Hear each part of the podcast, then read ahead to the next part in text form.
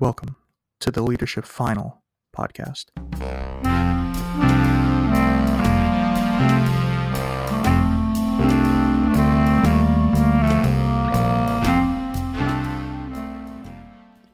In the Leadership Final podcast, I will be discussing my three core lessons, how my personal view of leadership practice has changed throughout the semester, and my three big takeaways from this class. So I'm going to start with my three core lessons. From Northouse, my biggest lesson is the difference between leaders and managers. Quote Management's purpose is to structure and coordinate various functions within organizations. Leadership is a process whereby an individual influences a group of individuals to achieve a common goal. Leadership seeks constructive change and management and is about establishing order. Personally, I had always seen managers in my life as leaders. It has become much easier for me to identify who is an actual leader in my life and who is a manager based on this definition.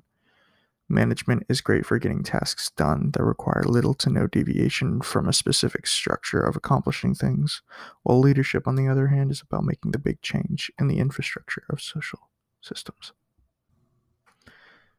Another lesson was the difference between self consciousness and consciousness of self from Komives. They seem to sound the same and therefore would be the same thing, but they are actually quite different in the purposes that they serve. Quote from Komives People who are self conscious are afraid to act as they naturally would because they are worried about what everyone else thinks about them. End quote. Another consciousness of self is different in the way that people who are conscious of themselves know where their values come from, they know their strengths and areas for improvement. Komives also points out that people who have a strong consciousness of self are much more likely to act authentically and have increased confidence. I like to think myself personally as someone who is conscious of self, but I find myself more self conscious in most situations. I find that in social situations, especially, I am a lot more self conscious than I would be in a working environment as I am expressing who I truly am and my ideas. Becoming less self conscious is something that I'm continually working towards and achieving a higher consciousness of self. The final lesson that I had goes more into depth on my own consciousness of self with the Clifton Strengths Career Report. I was able to learn more about who I am personally. I found that my top attributes were, in order from 1 to 5, consistency, discipline, significance, futuristic, and adaptability. Out of these, the skills that made the most sense to me and were not a surprise at all were the consistency and adaptability traits. I am very good at producing quality work repeatedly, and I'm very good with changing situations and adapting to them. These were no surprise, and I probably could have identified these myself without the Strengths Finder. The biggest surprise trait for me was significance. I had never really thought of myself as someone who liked to be recognized for their work. I'm pretty shy personally, and that's why this one didn't seem to fit me very well. Yet at the same time, I could see how I would want to be recognized for an award or my work if I had put a good amount of effort in.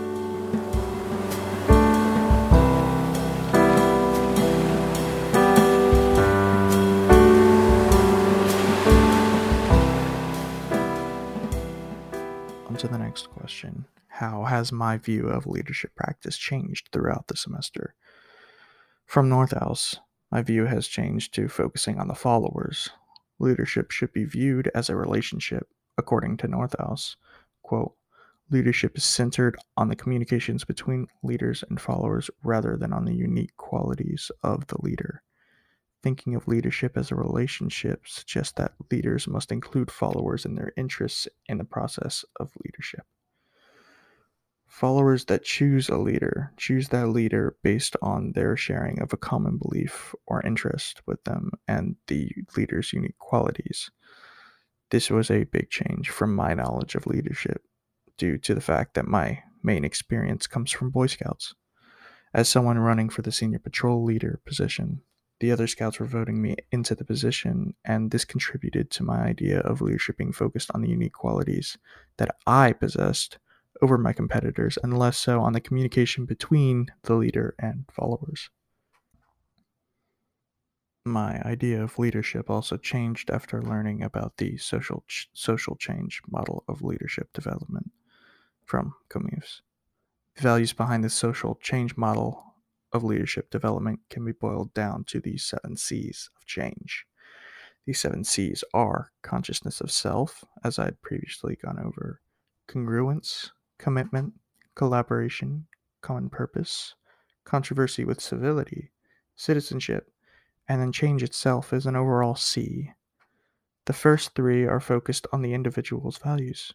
Consciousness of self is about self identifying one's character, including beliefs, values, and emotions.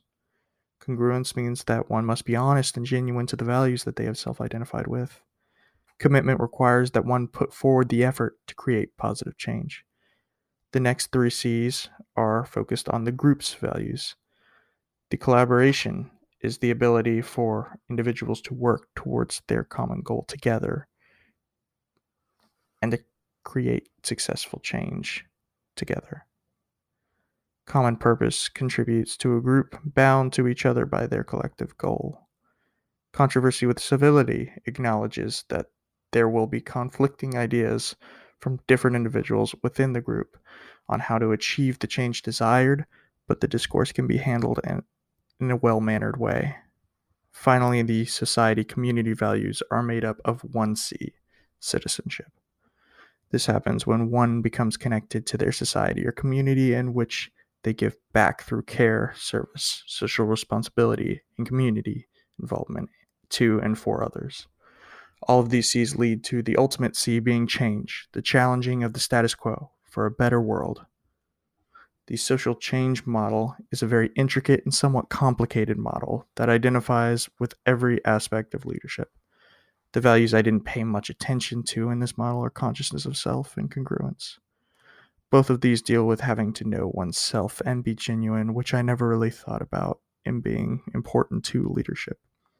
I now see that it is very important to know who I am and what values I stand behind personally, because if I don't know them, how can I expect others to know?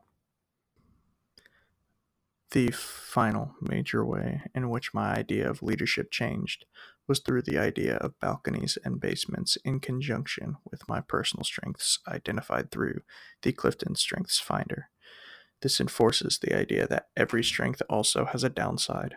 For example, with my strength of adaptability, one possible basement for the strength may be that I could be viewed as inauthentic if I'm changing to best complement different groups or social situations.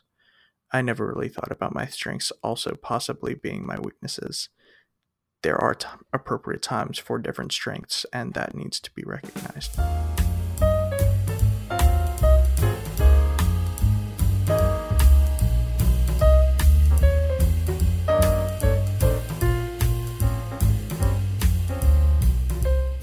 Now, on to the last question. What will be my three biggest takeaways from this course? The possible biggest takeaway that I will be taking from this course will be about learning from my other classmates and the different people I will in the future surround myself with. Listening to everyone's self identity portfolios, for example, was honestly, in my opinion, I thought it was going to be boring. I really did not think I would have the interest to listen to an entire class talk about themselves and their stories. Everyone's stories were actually very intriguing.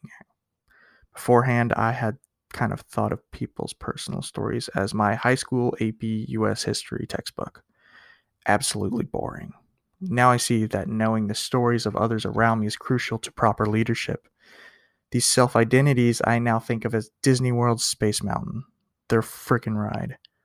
Knowing a follower's backstory and self identity can be crucial to building the bond needed for being seen as a leader. Another big takeaway from this class is the importance of communication. I've never been one to talk when put into small groups, but the small groups in this class really had me understand the importance of communication to leadership. In the small groups where myself and no one else talked, the groups were very slow. We didn't make any progress in our discussion because there was no discussion. but in the small groups where there was communication, we made significant progress. As someone who didn't enjoy communication because I was self conscious of what others would think about my ideas, I was not open to communication.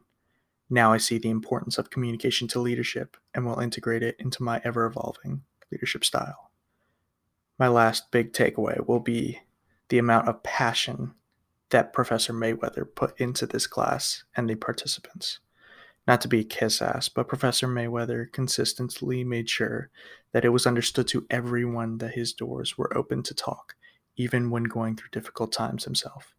He openly showed support for the passions that my fellow colleagues had and was willing to foster them.